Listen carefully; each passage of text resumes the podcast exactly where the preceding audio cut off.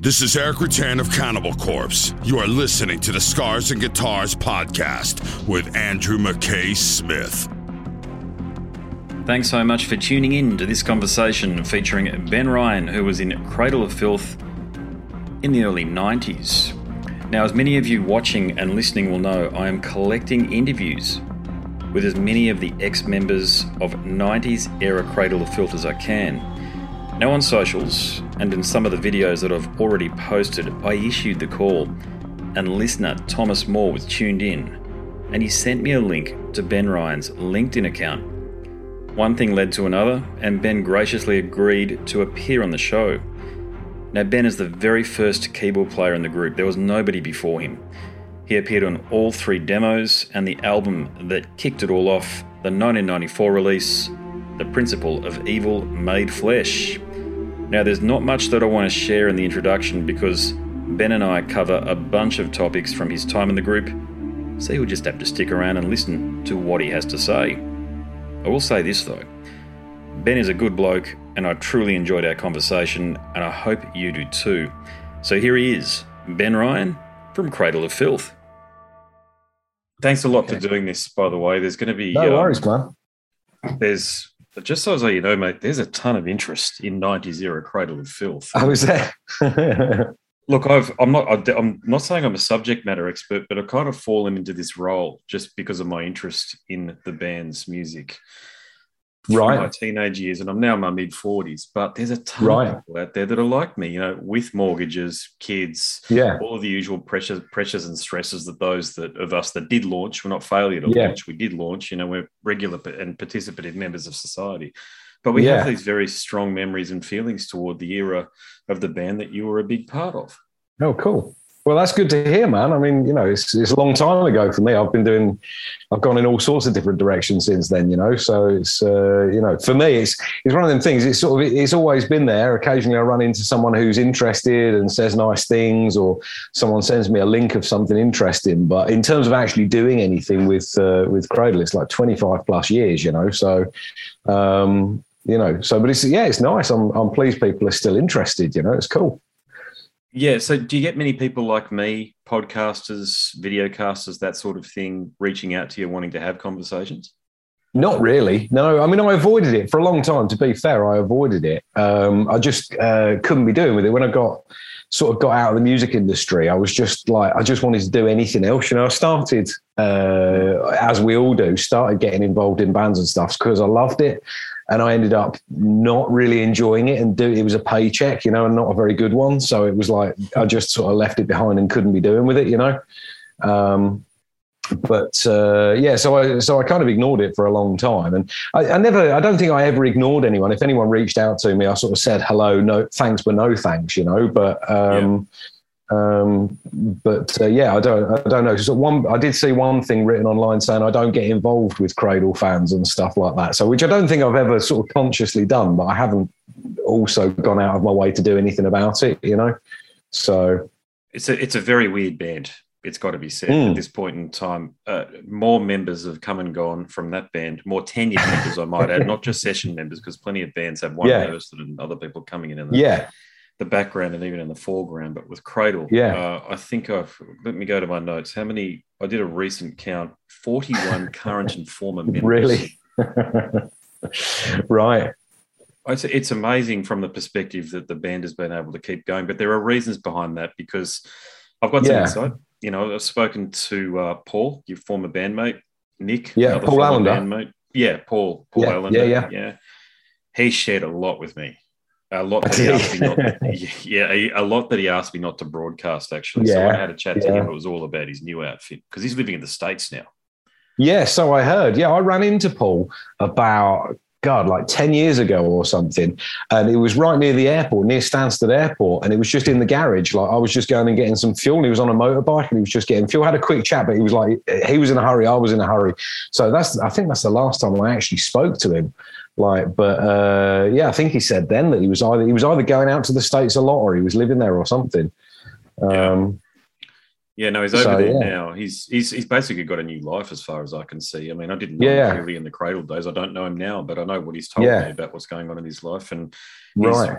he's reforged himself over there and uh, got a new band called the Unnamed That's Horrors, good. and Yeah. Nick is still banging around, literally, in different bands. and Nick Barker. yeah, yeah. Right. I haven't. I have literally haven't seen Nick since uh, probably about three or four years after leaving Cradle. I ran into at Download, um, but uh, you know, he said hello and stuff. Um, but uh, but that was it. That's that's like yeah, I haven't seen Nick since then really. So Look, it, it brings me to to the reason that I wanted to have a chat because I've never Yeah. spoken to a foundation member of the. I, I spoke to Danny, but that's a bit of a different story. right, Meaning that it was it That was for a presser. Well, it was for a presser, and actually, so strange. Tonight, I've got a chat with him. oh right, Yeah, it's it's he's got a new album out. I can't remember the name of it off the top of my head at the moment, Right. but it's very is that with uh, with Cradle because he's got a sorry, hang on, hang on, Google broadcast going on. Hang on. Um, yeah, is that a new Cradle album? Because he had another you- project at one point, no, didn't he, he? Devilment, I think, is his name of his. That's it. Yeah, yeah, yeah. Uh, Um, this is definitely with Cradle though, and um, uh, he's your Right. your successor about fifteen, I think nine or ten times removed. I say. right. Uh, Annabelle Aratni, I think, or Ertani, I think her name is. Um, she, we had three conversations lined up through Nuclear Blast, the agent Right. in Australia, and she didn't make any of them. So Right. I, uh, there was also they, they were cancelled in advance, sort of thing. So I wanted to have a chat to her, and I wasn't going to grill Yeah. her, but I mean, she's joined a band where it's synonymous for having plenty of ex members. So I wanted to Mm. get her take on what she thought Yeah. her role would be moving forward. You know, but sorry, Yeah. I'll, I'll get I'll digress and I'll get back to you. But this, Yeah, no worries, man. outside of Danny, you, this is the first time I've had a, a conversation with a foundation member, which you are. Right. Right. Yeah. You were there at the at the very very beginning. Yeah. Yeah. yeah. Nobody in the band played keyboards before you. No. No. No. You're it. You're the alpha and the omega as far as, as, far as that's concerned. And um, and I've already mentioned. Look, I'm more or less collecting conversations with the group's '90s members, and and the view Yeah. ultimately is to potentially write a book because there's Right. massive interest in doing that out there. Big Right. appetite amongst, as I say, the fans. Um, Cool. and, and I want to just set the scene for people that might be uh, watching and uh, listening here that you wrote and performed on the studio debut, The Principle of Evil Made Flesh. Yeah. Yeah, yeah, the de- yeah. No, I mean, uh, like, uh, like, and the demos. Like, I mean, Dan and my brother Yeah. went to school together, and they were in a band. Uh, well, they were in a few different projects and things like that, and they were they were going out under the name Burial, and um, uh, they were doing this this demo like under the name Burial, and they said like the the uh, I think it was I think it was Paradise Lost Gothic. And they played it to me, and they were like, "Can you do like something like this? We like like the contrast between the the um, you know the orchestral stuff and um, uh, the metal stuff." So um, yeah, so like they were recording on a four track in my brother's room. So I went up and just sort of played some stuff and jammed some stuff and whatever. And that was like the first what became the first demo, which I think was Orgiastic Pleasures Foul. I think was the first one. I think the Uh, first or- one was uh, Invoking, Invoking the unclean. Yeah. Yeah, yeah, yeah, yeah. So that was that, and that was done in my brother's room. And uh, before it came out, we found out a band in uh, Bolton called Burial, who uh, you know they were going out, they were gigging and stuff. So uh, they decided to change the name.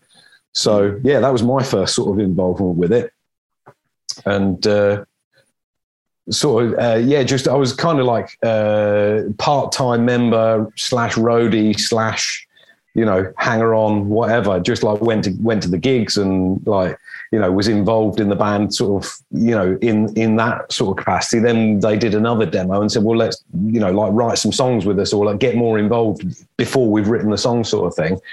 And then um, after that, I, uh, we, I started playing live with them and doing stuff with them live and writing and rehearsing and stuff with them. And um, so, and that led to Total Fucking Darkness, which was like the first sort of, I, I suppose that that sort of showcased where it was going from there. Up until that, it was you know a bit sort of just messing around, like you know, Paul and Dan's project. They were just having a bit of a laugh and getting me to play some keyboards on it, you know.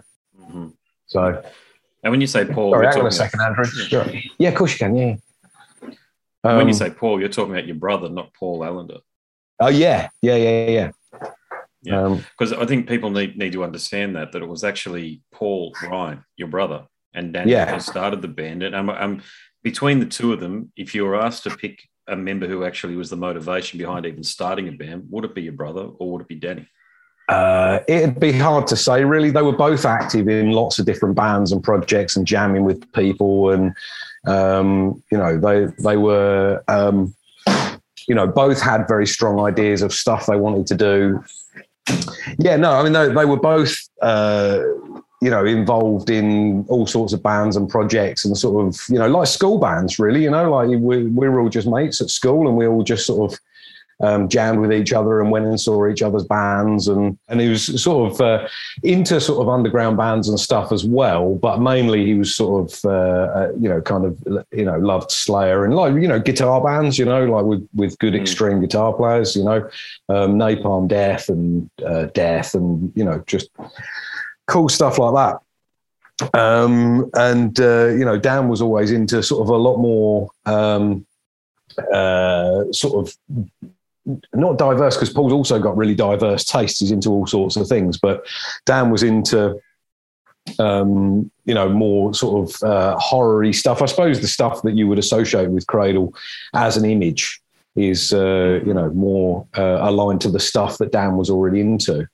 Um, so that was that was already sort of a partnership between them at the time. You know, when I first started uh, playing on the things, they knew that that's kind of the two main elements of uh, where they were going with it was was you know extreme metal, but something a bit dark about it as well. You know. Yeah. So for sure. Yeah. So did Paul bring? Did Paul write most of that music back then? Yeah. Oh, yeah. I mean, at, at that point, uh, Paul wrote all the music and Dan wrote all the lyrics. And then, you know, on that first demo, they just called me in with completed songs and showed me the chords, and I just, you know, sort of played some bits over what they had, uh, what they had written, sort of thing. Mm-hmm. Um, and then um, I believe I'm just trying to think back to what order it happened in. At around that period, John Richard joined the band, who mm-hmm. lived uh, in the same town as uh, as Dan, uh, was a friend of Dan's. Um, I don't know how much he was involved in the writing of it, um, specifically. I think you know it was always a democracy in terms of everyone was welcome to bring ideas to the table, and there was never it was never like oh this is my band you can't write for it or any nonsense like that. It was like if you had had an idea, if you had a riff, if you had a you know uh, anything really, you could bring it to the table, and everyone would sort of um, look at it with a with an open mind and. Um, so, and I think I don't know if John or Darren joined first, but Darren Gardner, the first drummer, they hmm. sort of joined at around the same sort of time. It's sort of that's when it sort of became a proper band, and they started doing gigs, and I'd, I'd sort of go along and and see the gigs and stuff. So okay, rightio. So they were playing. They needed a keyboard player because they wanted a point of difference in and amongst all of the other bands yeah. happening in extreme and, and, black metal at the time. Yeah, because yeah. your your keys are a significant aspect of what made the principle of evil made flesh stand out against a lot of the Scandinavian stuff. So, were, were you given complete artistic license to write. Say, I can't remember the name of the introduction, the introductory tune on yeah. the album, but you know that lovely. I mean, with, within reason, yeah. I mean, it was the same. It was the same uh, vibe as I could bring anything to the table, but so could they. You know, so you know, Paul might say, "Oh, I heard this movie soundtrack. Listen to this. That's kind of got a cool sound to it," and I'd you know take that on board as and try and incorporate that in something, or or Dan could. And when I was writing the stuff, other people would uh, would come and listen to what I was doing and say, "Oh, like I, I like how this bit goes, but uh, you know, uh, how about if it went in this direction, or how about if the, if it went down there instead of up, or you know, so it was kind of collaborative, you know. But at the same time, no one ever told me you must do this or you can't do that. It was, hmm. uh, you know, I was, I was basically allowed to do whatever I wanted, and everyone else was allowed to sort of have input into it. So, what were the circumstances around yourself and your brother's departure? Because if I'm not mistaken, you mistaken, you left at the same time. Yeah, um, me and Paul and Paul Allender all left uh, at the same time. Um, it's a long time ago, and I'm I don't really want to rake over old coals and drag up you know specifics and old old crap, you know. Mm-hmm. Um, but it, it, turned from what I was just describing to you was a load of mates making some cool music and doing some cool stuff, you know, and people liked what we were doing. And, you know, we got the t-shirts, we came up with the, you know, the first fuck your God t-shirts and then the Jesus is a cunt t-shirts. And it sort of, you know, it all took off and we were still all just mates having a laugh and, you know, writing some cool music and going and doing gigs and, you know, blagging away onto tours and stuff like that, you know. And at a certain point, it tipped into being there was people around us who they weren't there in the beginning and they didn't have the same ethos as us. And it was uh, it became very businesslike. And we didn't notice at the time. Or at least not all of us noticed. Some of us might have noticed. I didn't notice. And it was just all of a sudden there was this machine around us and we were like uh, okay, this is not quite what we signed up for. And, you know, there was factions and, you know, people, instead of it, we were all on one side up until, certainly until uh, around the principle recording period, we were all on the same side. And around that period, um, it started to become that we weren't all on the same side. People had uh, not just within the band, but people surrounding the band, you know, people within the business side of things, had their own agendas. And uh, it wasn't really um, uh, a nice environment to be in. That, and that was it, really. It just wasn't a nice environment to be in anymore. Um, and bit by bit, it it became toxic, you know, and um, it, it got to a point where there was some there was clearly some shit wrong you know there was some stuff happening that we had no idea about and we had no say in. This was me uh, paul and paul.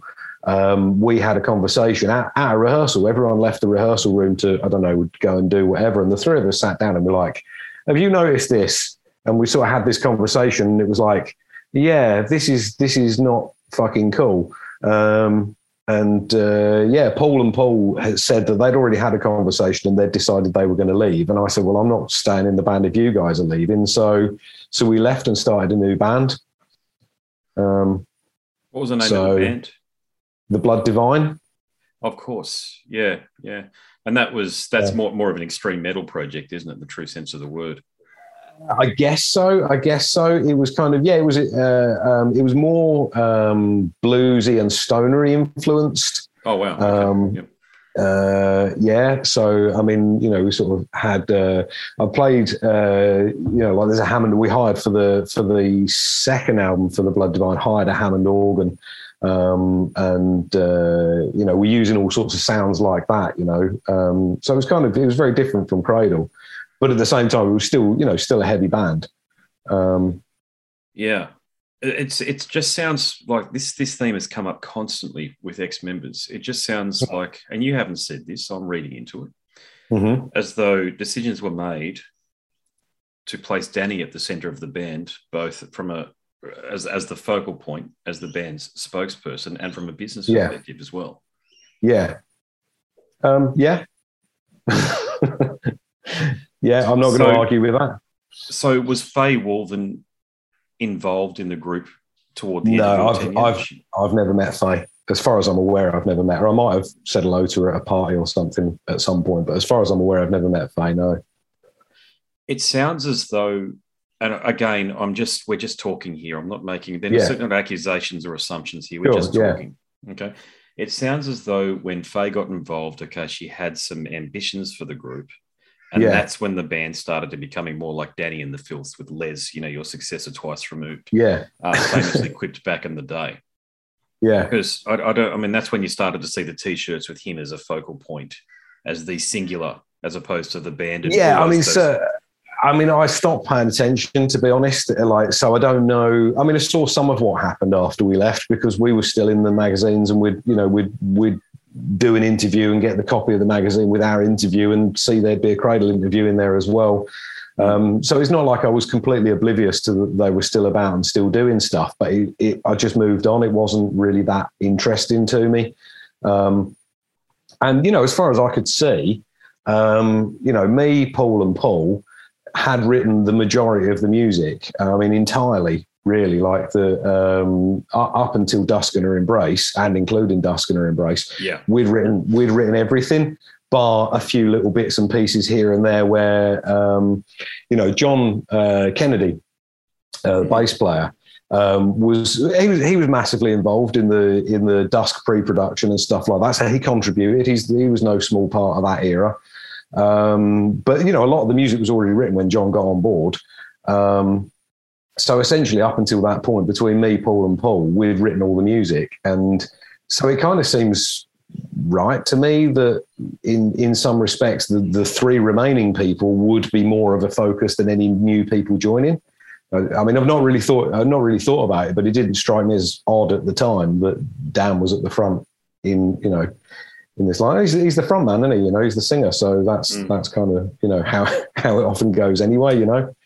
So, yeah, agreed. Yeah, it's not unusual that it goes like that. It's just, it's, yeah, with the amount of the, the lend, usually bands that have the turnover that Cradle of Filth have, they don't last that long. Yeah, but but Cradle has. I mean, I'll give, yeah, give yeah, Dan yeah. massive credit for that. I mean, it's thirty oh, years or something. Hats like off to him, man. I mean, he's relentless. You know, he's he's he's absolutely kept it going, and he's you know, yeah, he's not not thrown the towel in, and you know, I'm sure I'm sure it's been straight with that much turnover. I'm sure that's been a stressful thing because you know it takes time and effort and energy to. Um, you know, to train people up and get them to learn material, and it changes the dynamic of the band, and you know, so yeah, fair play to him. You know, he's he's kept going, and hmm. um, they're still they're still doing stuff. So, um, but yeah, and he's you know, but Dan's always been uh, a hard worker. You know, even back in the day when when it was all just fun.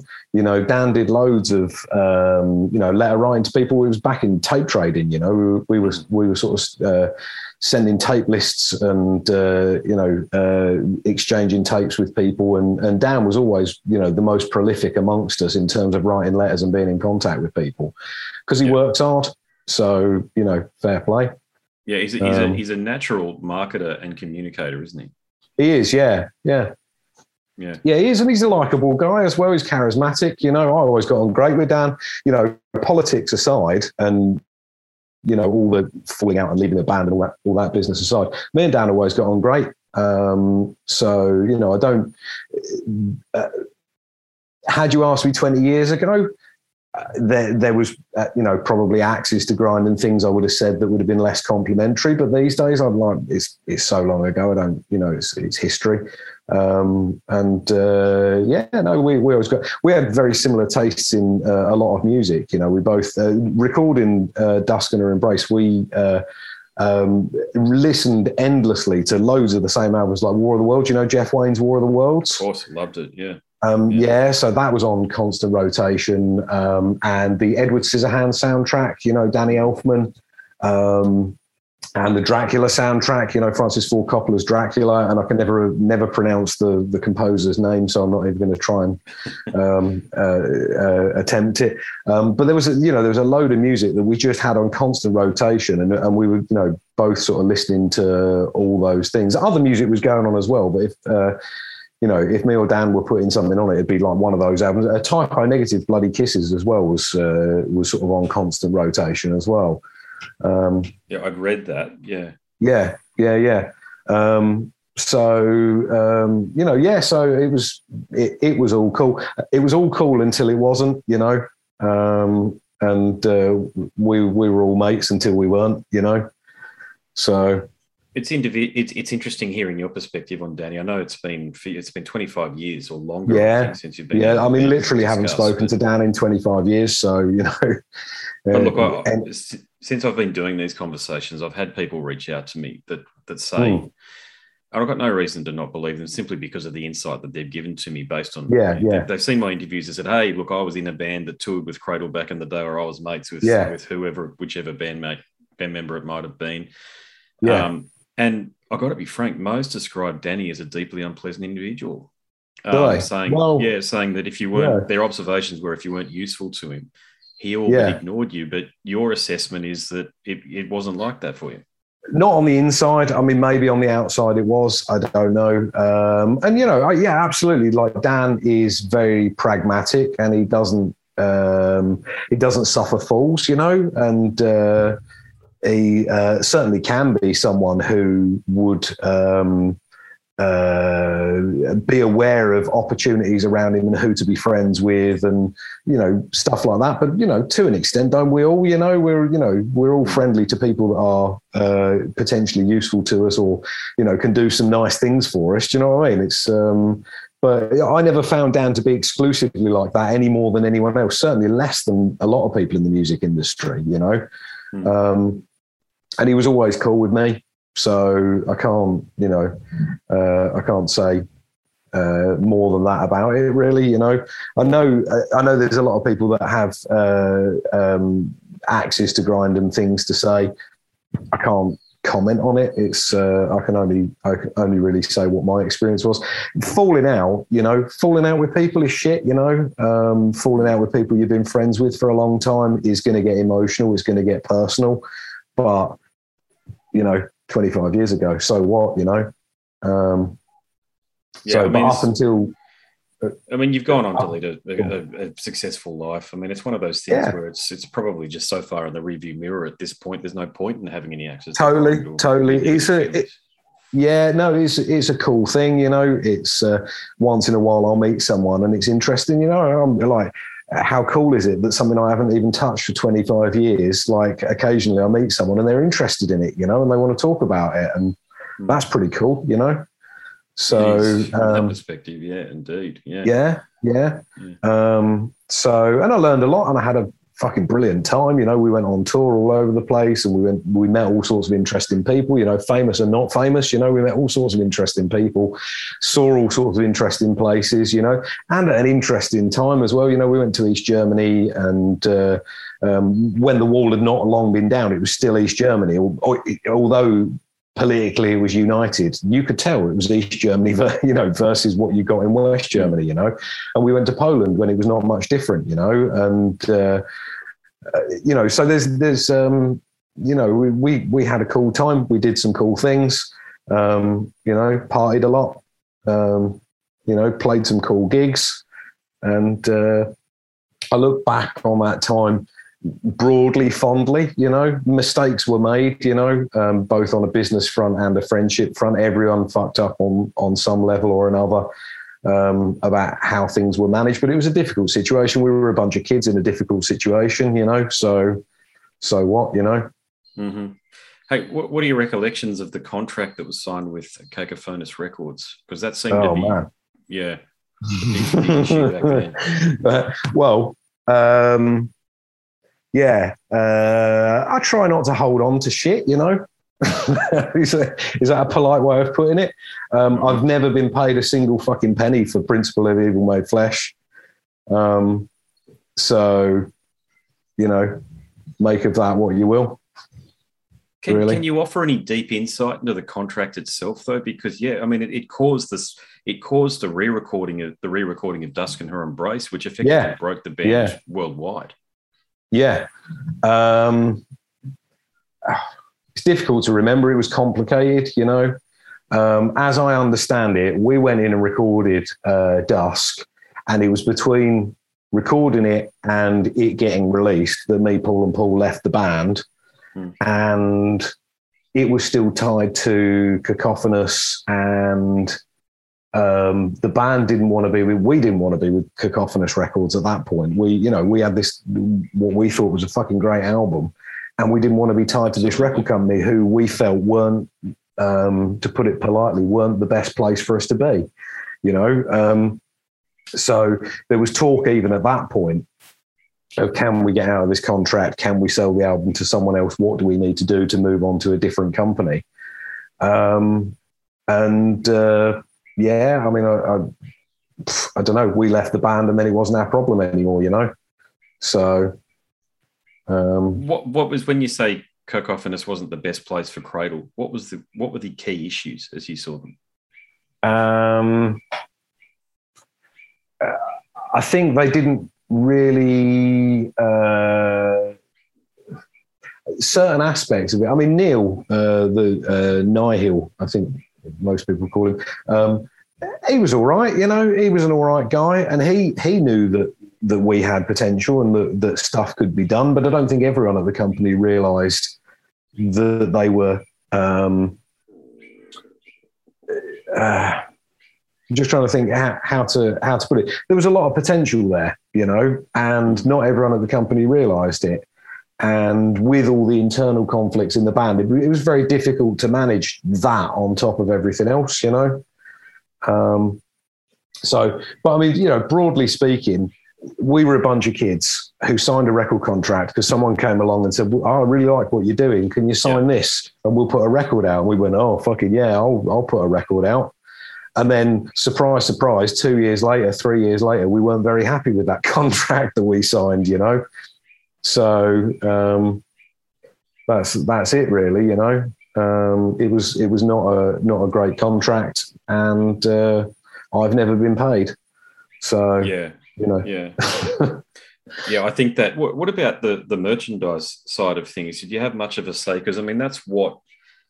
That's. I mean, the music's one thing, but I mean, yeah, you couldn't go to an extreme metal gig back in the nineties as I used to without seeing another yeah. Cradle of Filth t-shirt. They're in almost yeah, yeah, anywhere in the world. I've seen the videos online. You've seen them. You go to a yeah, Marduk show or a whatever other extreme metal band. There's there's people there with Cradle of Filth t-shirts. So mm. the hmm. marketing side of things with the merch was was extremely important. And did you have a lot of say in that? Uh, yeah, in the early days. I mean, again, it's one of those things. When it was good, it was good, you know, and when it turned shit, you know, it, it wasn't, you know. Um, but yeah, we uh, the fuck your god t-shirts we were um, uh, still i think we were still unsigned at that point. I think we were talking to a couple of different companies. We did a, a thing for a company called tombstone records. I don't know how much you know about the the goetia i think it was was the name of it. But we recorded an album. No yeah, we recorded an album called the goetia um, or the goetia i think some people call it recorded it in a studio in ipswich um, and I think it was around that period that we first came up with the "Fuck Your God" t-shirts. But yeah, so this company, uh, Tombstone Records in Newcastle, I think they were. Um, they booked the studio ten days in um, Springvale Studios in Ipswich, and we went in and we did the ten days. And the guy from the company was supposed to come down and pay for it on the last day of the recording and uh, he phoned up the recording studio like a day before or something and said, uh, "Sorry, I can't make it down now. Can you just send the tapes up to me and I'll send a check to you?" And the guy at the studio quite reasonably said, "No, I fucking can't. Come down and pay for your recording session." You know. Yeah.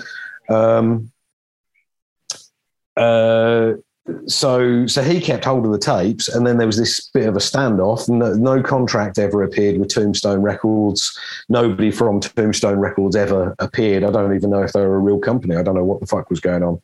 Um, and uh, it sat that album sat there. That was obviously like between total fucking darkness and principle of evil made flesh. And it sat in uh, mark's studio for months and months and months um, and then Mark needed to uh, record a band and ran out of tape and recorded over it because because uh, he needed the tape. Um, so yes, yeah, so there's like there's like two songs floating about, three sort of like pre-mix, you know, rough mixes that came out of that um, that are floating about. I think there was a, there was a, a, Dusk, the reissue of Dusk. I think might have had a couple of those songs on it. Um, but um, yeah, so it was about that about that time um, that uh, we were all uh, like we, we had a t-shirt out um, with the old logo, which I don't know if you've seen the old logo. It's kind of all splatter, kind of gore, yeah, kind of. Yeah, yeah. So it was like I had a t-shirt out with with that on it. Um, and uh, we were we were just having a conversation. We were getting drunk in Christchurch Park in Ipswich, and uh, we were having a conversation about like offensive T-shirts, you know, and, and like punks, you know, how the punks were offensive for the sake of being offensive, and it sold a lot of records. The fact that the Sex Pistols and other bands of their era and ilk were just offensive for the sake of it, you know. Mm-hmm. Um, we were we were having a conversation. What could we print on a T-shirt?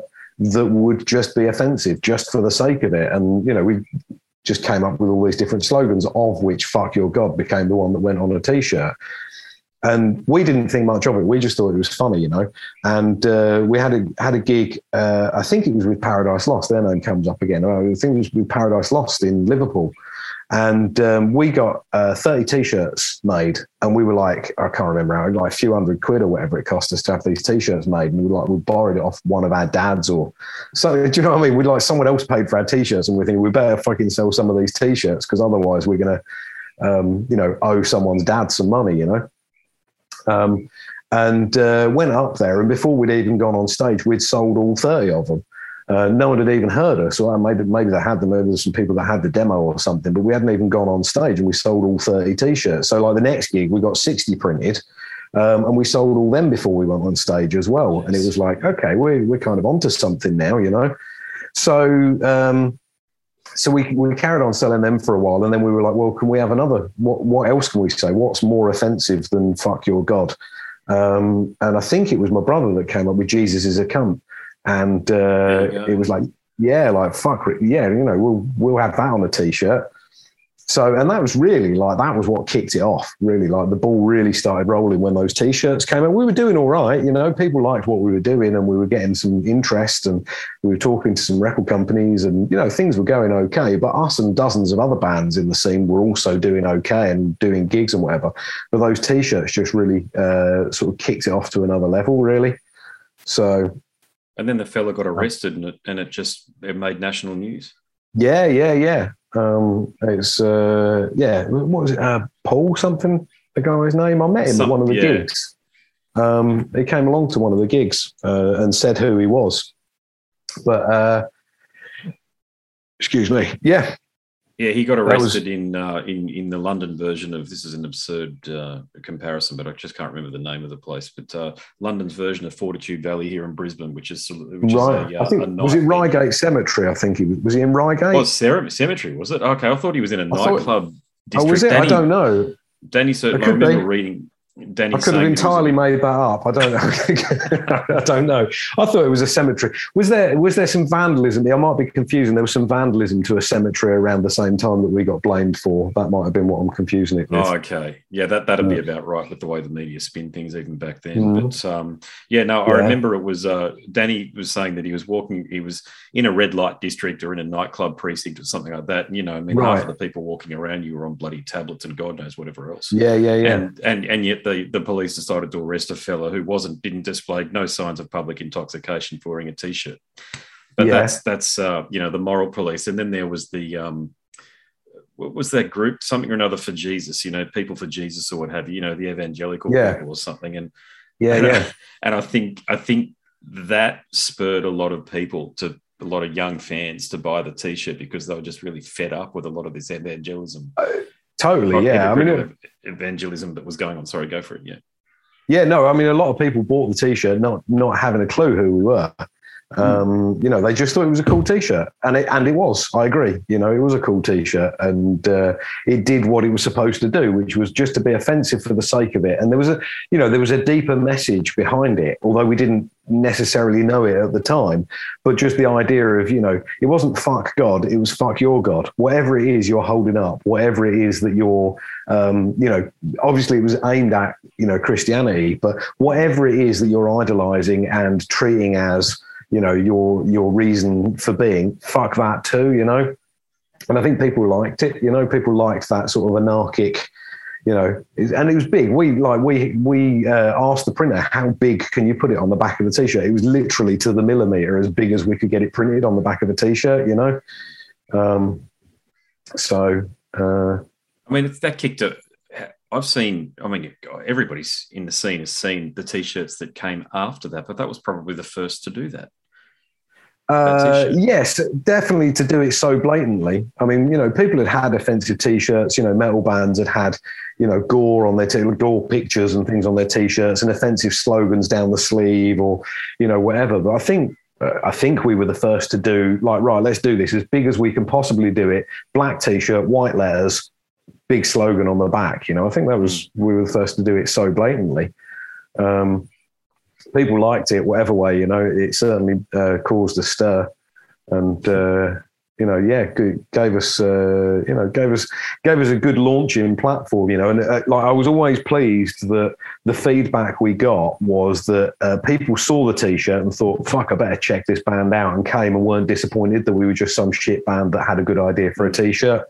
You know, which always pleased me because I never thought we were a shit band. I always thought, you know, it was we were, you know, we always had um, good good people in the band. You know, not everyone who's played in the band has been a world class musician in terms of their technical ability, but in terms of their creativity and in terms of their commitment and dedication and understanding what metal's about and what rebellion is about what you know rebellion of youth and all that stuff totally committed and everyone was like bang up for it you know and um, so I always thought we were a good band, you know, for for a lot of different reasons, and it was it was always good feedback to have someone who came along for the t-shirt and realised there was more to it than that, you know.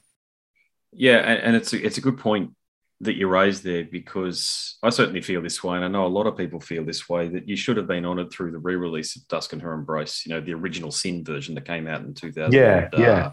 16 or 17, one of those two years. I, have only listened to it once, I've got to say. Yeah. Um, and and the one of the main reasons I haven't gone back and, and revisited it and uh, attempted to really dive in and understand the difference between that version and the Music for Nations version is because you guys yeah. were on it, and you should have been. Right. Do you have well, a view I, on that? Uh, I, I have no axe to grind. Go and listen to it, man. You know, I'm proud of it. You know, it was a great record. Um, you know, and for a long time, it was the best thing I'd done you know, uh, and um, I was, yeah, I was really happy with it. And it was a real shame to, to, me. I think it's a real shame the band broke up how it did because we'd done the best record we'd ever done, you know. Um, and I mean, equally, the one that came out, um, totally biased, totally my opinion. I listened to it a couple of times and thought it's not as good as our version, but obviously I would, I would think that, you know. But um, uh, so yeah, go and have a listen to it, man. You know, um, I don't, I don't, I don't know if I receive. I, I, do receive some royalties for that, so go and buy it by all means. Oh, but you do? Okay, well, that's different. Yeah, then, for that one I do. Yeah, but um, equally, uh, you know, I, you know, I don't make uh, good money out of it. So, you know, go and pirate it if you like, as far as I'm concerned. I'm not encouraging anyone to go and break the law, but I don't care. Everyone has my permission to go and, you know, record it and listen to it and, you know, it's all good by me, you know. But I'm gonna I'm gonna raise this with Danny tonight because both both that re-release and the re-release uh, remixing and uh, remistressing he called it of yeah. Cruelty and the Beast were missed opportunities yeah. because he's the only band member still he's the only member still in the group from yeah. those two lineups. What, yeah. what would have been fantastic was to get do some videos with yourself, yeah. your brother, Paul, yeah. Uh, Allender, just talking about it talking about yeah. the writing, the construction of the songs because you guys wrote the songs. Yeah, no one ever asked me. No, no one yeah. ever asked me about it. Like that would have been, yeah, it could have been interesting. Yeah. yeah. Um, I mean, it's it's one thing for me to ask you the questions, but it's another thing hmm. for. I, I, have a limited audience because I'm just me and I don't have a machine behind me. But uh, when you start talking about nuclear blast, that's a completely different story. Uh, yeah, yeah, yeah, yeah. biggest metal label at the moment, and uh, yeah, I think were they behind the the the original Sin re-release, or was that Cacophonous? I suppose Cacophonous. Oh yeah, no, that was Cacophonous. Yeah, yeah.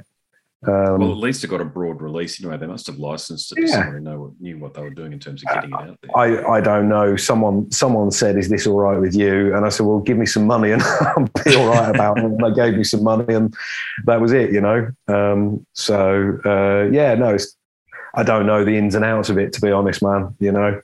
Yeah. Um, no, all good. So, yeah.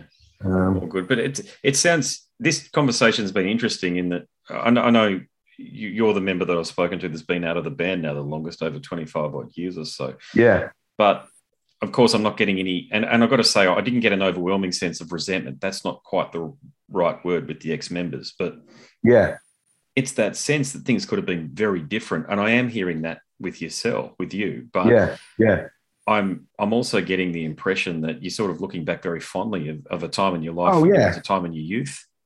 Totally, absolutely, one hundred percent. Yeah, it was um, it was like uh, uh, splitting up with a great girlfriend. You know, it's like you know when it was good, it was fucking brilliant. You know, and then it wasn't, and then it was over, and there was a load of shouting and arguing, and that was twenty five years ago. But I still, you know, yeah, I look back on it and think, yeah, it was some really good times. You know um, some good things. And I learned a lot, you know, and I learned uh, as a musician, as an artist, as well as a person, you know, from those experiences, you know. And um, I'm I'm getting back into music now. I don't know uh, if uh, I, I, don't think I've said to you anything about it, but I, over lockdown, I like after Blood Divine, I played in a couple of other bands, and you know, nearly nearly got things going with them, but for one reason or another, nothing ever really sort of uh, got done. You know, working with people that there's always one person in a band that stops it from getting done, and I just got fucked off with it. And I was like, bollocks to this. I'm not earning any money out of it, and there's a lot of hard work, and I'm not enjoying it anymore. So I just uh, down tools and went in other directions.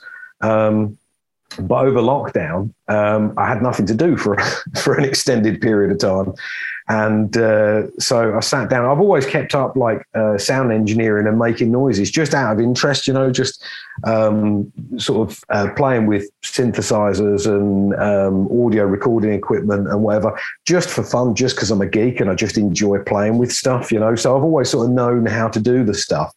And over lockdown, I thought I'm going to just just write a tune, just see what happens and I really enjoyed it. I felt it was like back in the day, and I was really satisfied with it. And what came out was really cool, and I was really happy with it. Um, and I said to a friend of mine um, who our paths never crossed musically. We became friends after I'd stopped playing in bands. He was he'd already been, excuse me, playing in metal bands. Um, and he always said, oh, I wish you were still playing because I'd love to play in a band with you. So I sent him this recording and said, Well, like, do you know do what you like with it you know like i'm not going to tell you give you any guidance whatsoever.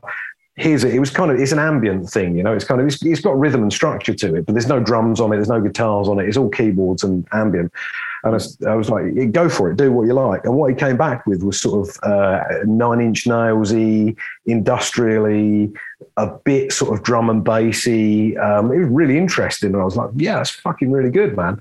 So um, I wrote some more tunes. I just carried on writing and uh, kept sending them to my friend uh, Simon, and he kept sending them back. And there's another guy I've started working with, Andrew, um, who I've done the same thing with. And there's like of these songs, some of them there's like four or five different versions with different people that have done different bits and you know um, whatever. So I've I've ended up with uh, now um, an album's worth of material. I'm just finishing off an album's worth of material um, which I'm I'm hoping someone wants to put out. I haven't spoken to anyone about it at, at this point, but um, I'm just sort of doing the final mixes now of uh, of it's uh, it's 11 tracks. Um, but one of them is maybe not going to get re- released for other reasons. Might, it might get kept back. But um, I mean, in total, there's like 25 different recordings, you know, of which there's like 11 songs. Mm-hmm. Um, so yeah, so I'm, I'm, just sort of adding the the final things to it. And if no one wants to release it, like I'm going to approach them once I've got a finished mix or at least a you know sort of finished collection of these tracks. I'm going to approach some record companies and see if anyone wants to release it. And if they don't, I'll just put it out for free on Bandcamp or SoundCloud yeah. or whatever you know whatever platform. What's the name of the project? It's Oblivion, but under a kaleidoscope. So if you go to obuk.com, um, you'll see like there's a holding page there at the moment. There's no music there. Okay. Um, but uh, that's where I'm going to be sort of uh, putting some stuff up. Um, and uh, yeah, go there. I was fiddling with the website stuff the other day. So if you go there and it's not working, let me know because it's it's you know fresh up there. Um, do yeah, yeah. yeah. Um, so, and I'm also also another thing by pure by pure accident, I've fallen into. I'm producing an EP for someone, um, uh, a friend of mine, and it's nothing to do with metal at all. It's it's completely like uh, unrelated.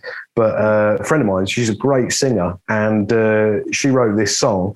Well, she came along to do some stuff on the Oblivion stuff. She came along to do some backing vocals and just do a few melodies and stuff uh, on what I'm doing. And she heard it and uh, she was like, Yeah, no, I'm, I'm really digging this. Could you produce a track for me? Like, I've written the song, but I've got no idea about recording technology. Could you produce something?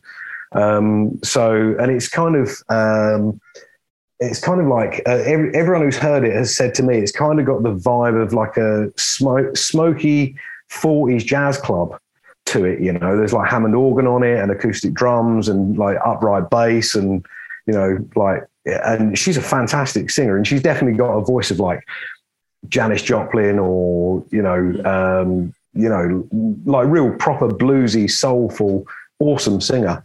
So yeah, so and we did this one track just because she helped me out, did some vocals for me. So I was like, yeah, yeah, okay, I'll, I'll do a track for you. And she's now got a record company that want to release that track, but they want me and her to do another uh, five tracks for it. And they're going to put it out as an EP. So I started work on that this week. It's going to be a while before anything anything happens with that. But um, uh, Ella Hayes, Ella Hayes is her name. Um, so she's back on in the game, mate. Back yeah, I know, I know. By by accident, I know. I thought, uh, you know, I thought it was it was all done and dusted, um, but apparently not. You know, I keep saying to people, I thought I'd retired, but it turns out it was just a really long holiday. You know, um, Yeah. So here I am, you know, and I'm really enjoying it again. You know, and that's that's the main thing. You know, is the the I stopped enjoying it, so I stopped doing it, and I'm really getting into it now. I'm really enjoying what I'm doing, and I'm you know really sort of uh, feeling uh, feeling uh, like I'm expressing myself and I'm really getting that creative outlet that that has, has been missing for a long time. You know, it's not been missing. I haven't felt like I've missed it, but now it's back. I'm thinking, yeah, no, I've, I've really, you know, I'm really enjoying this. You know, so Yeah, I, I meant to ask this question earlier, but um, what, Yeah. what are your recollections of working with uh, Robert uh, Magoolagan? I think his name is the fellow that. oh, Mags at Yeah, um, Mags, yeah. uh, uh, oh Mags is a fucking brilliant guy. Yeah. How do you know about Mags? Oh, I just I know that he well, it's he produced the album, and I thought, Yeah, uh, yeah, yeah. he- He's worked with loads of people because loads of people went to Academy Studios, Yeah, like Bell um, Sagoth, uh, and Bal bands. Sagoth and My Yeah. Bride, and yeah, like loads of people went through Academy at, at, at that period. Yeah, no, Mags is a brilliant bloke. Um, he's a good engineer. He's really laid back. He's a good guitarist as well. You know, like he's uh, you know he knows he knows about music. He's not just an engineer. Mm. Um, I say just an engineer. You know, that's a cool thing to be as well. You know, but uh, but he can. You know, he, he's a, he's a musician as well. Um, I've got nothing but excellent things to say about Mags. You know, he, he's an, uh, a pleasure to work with. He's so laid back. He knows what he's doing, and he's so confident in what he's doing that there's no stress because he knows what's going to happen next. He knows that if there's a problem, it will get solved. And you know, yeah, nice so- to be around somebody like that, isn't it? Yeah. totally, totally, totally. I'd I'd record with Mags every day of the week. You know, um, I don't know what he's up to. I haven't spoken to him since Blood Divine Day, so you know, it must be twenty years since I spoke to Mags. Um, Yeah, he's on my But, register uh, of people I want to chat to. Actually, Oh, is he? And Kit Woolven, yeah, Kit, who of course, right.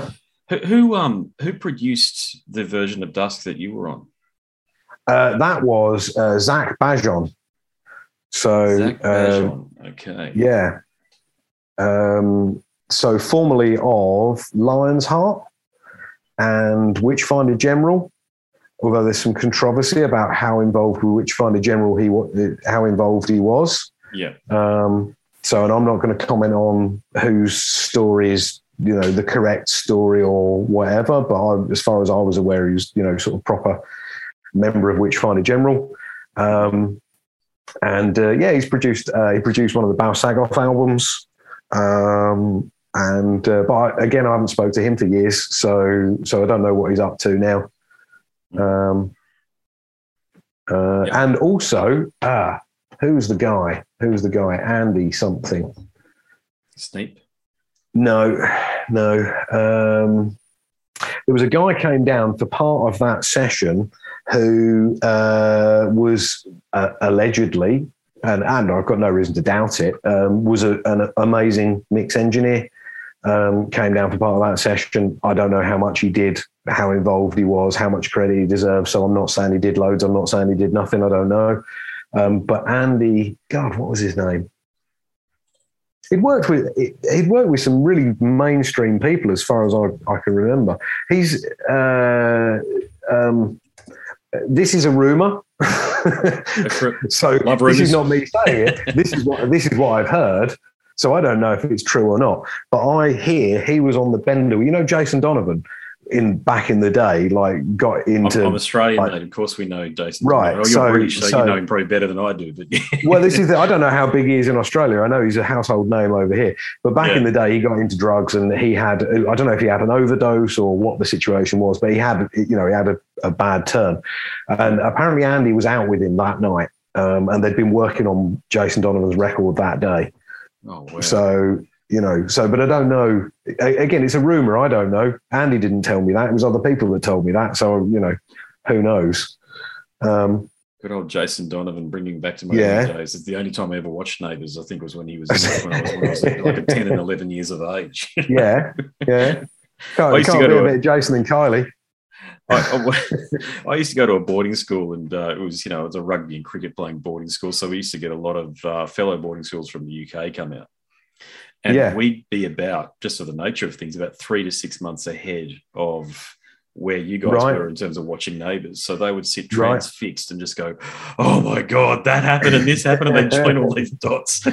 yeah. Same thing had happened with the Kiwis when they'd come over as well. Right. Um, right. But yeah, yeah, Jason Donovan. There's there's a name. It's part of our just enmeshed in our childhoods and our early teenage years. Yeah. Yeah. Yeah.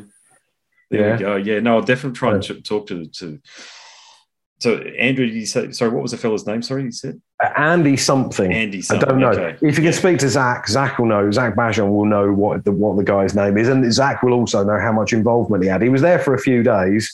How much work he did or not, I don't know. But um, yeah, that was. Uh, and the other one was uh, Andrea Meyer, who just passed away. Oh, has she? She was no way in a terrorist attack. No way. Yeah, in uh, Norway. Fuck, man. Yeah. Fuck. Sorry if that's if you're mates with yeah. and you just Oh yeah, no, we were mates. Yeah. Um, I, I, mean, again, I say mates. We haven't again, we haven't spoken since back in the day. But yeah, no, I was going great with Andrea.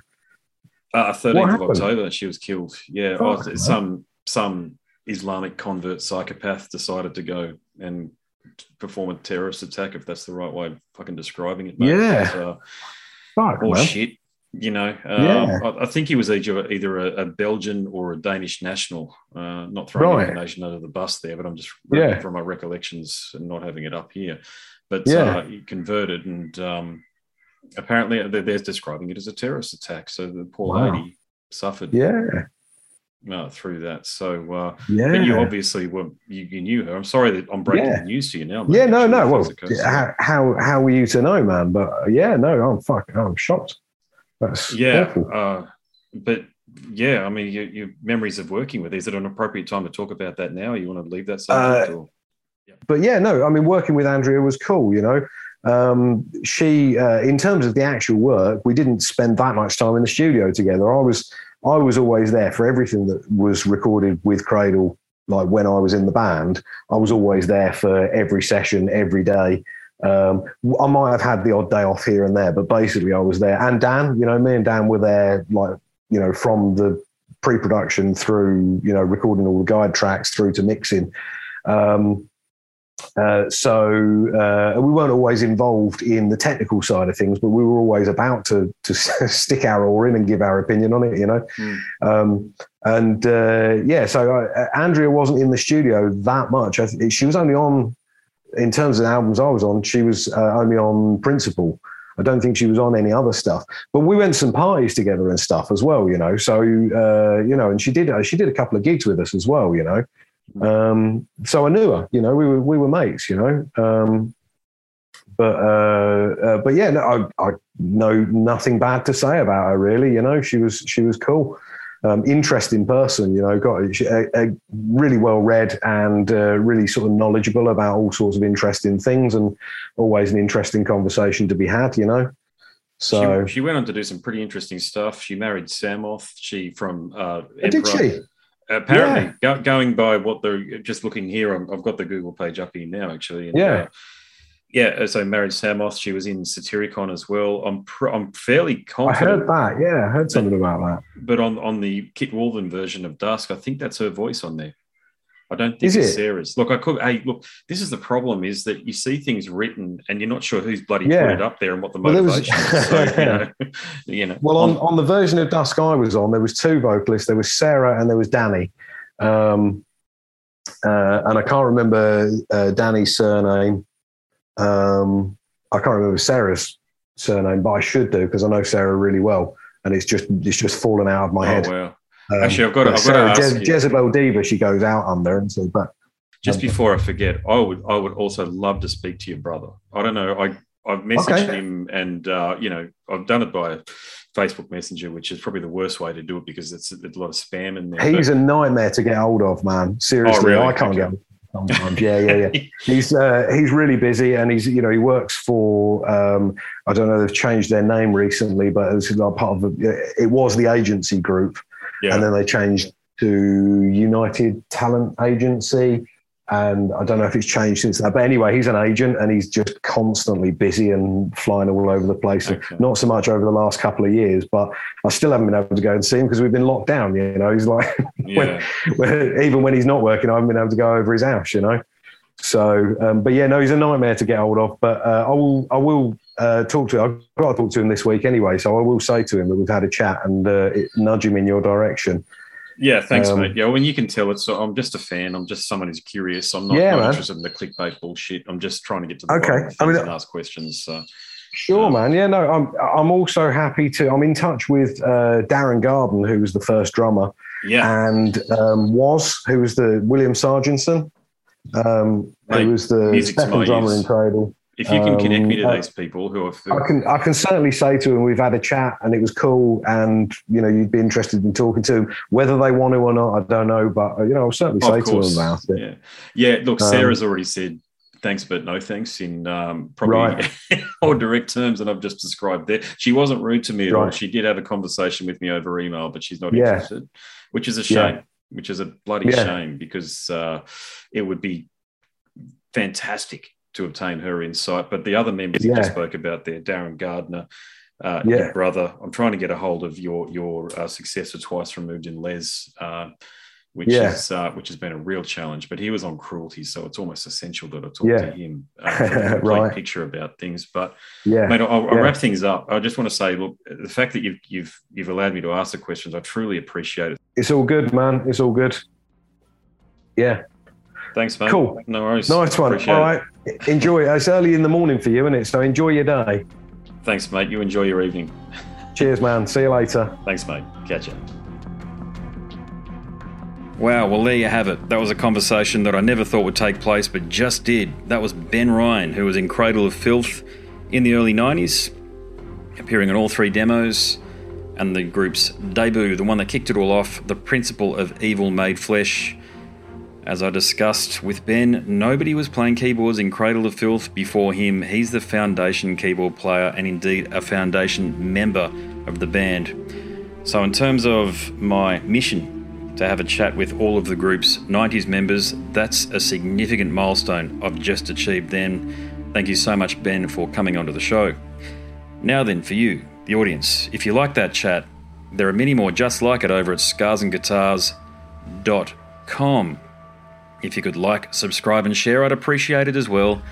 And even better, if you could leave a nice comment, I'd appreciate it. My name's Andrew Mackay Smith, and I'm the host of the Scars and Guitars podcast series. Until next time, it's a very goodbye for now.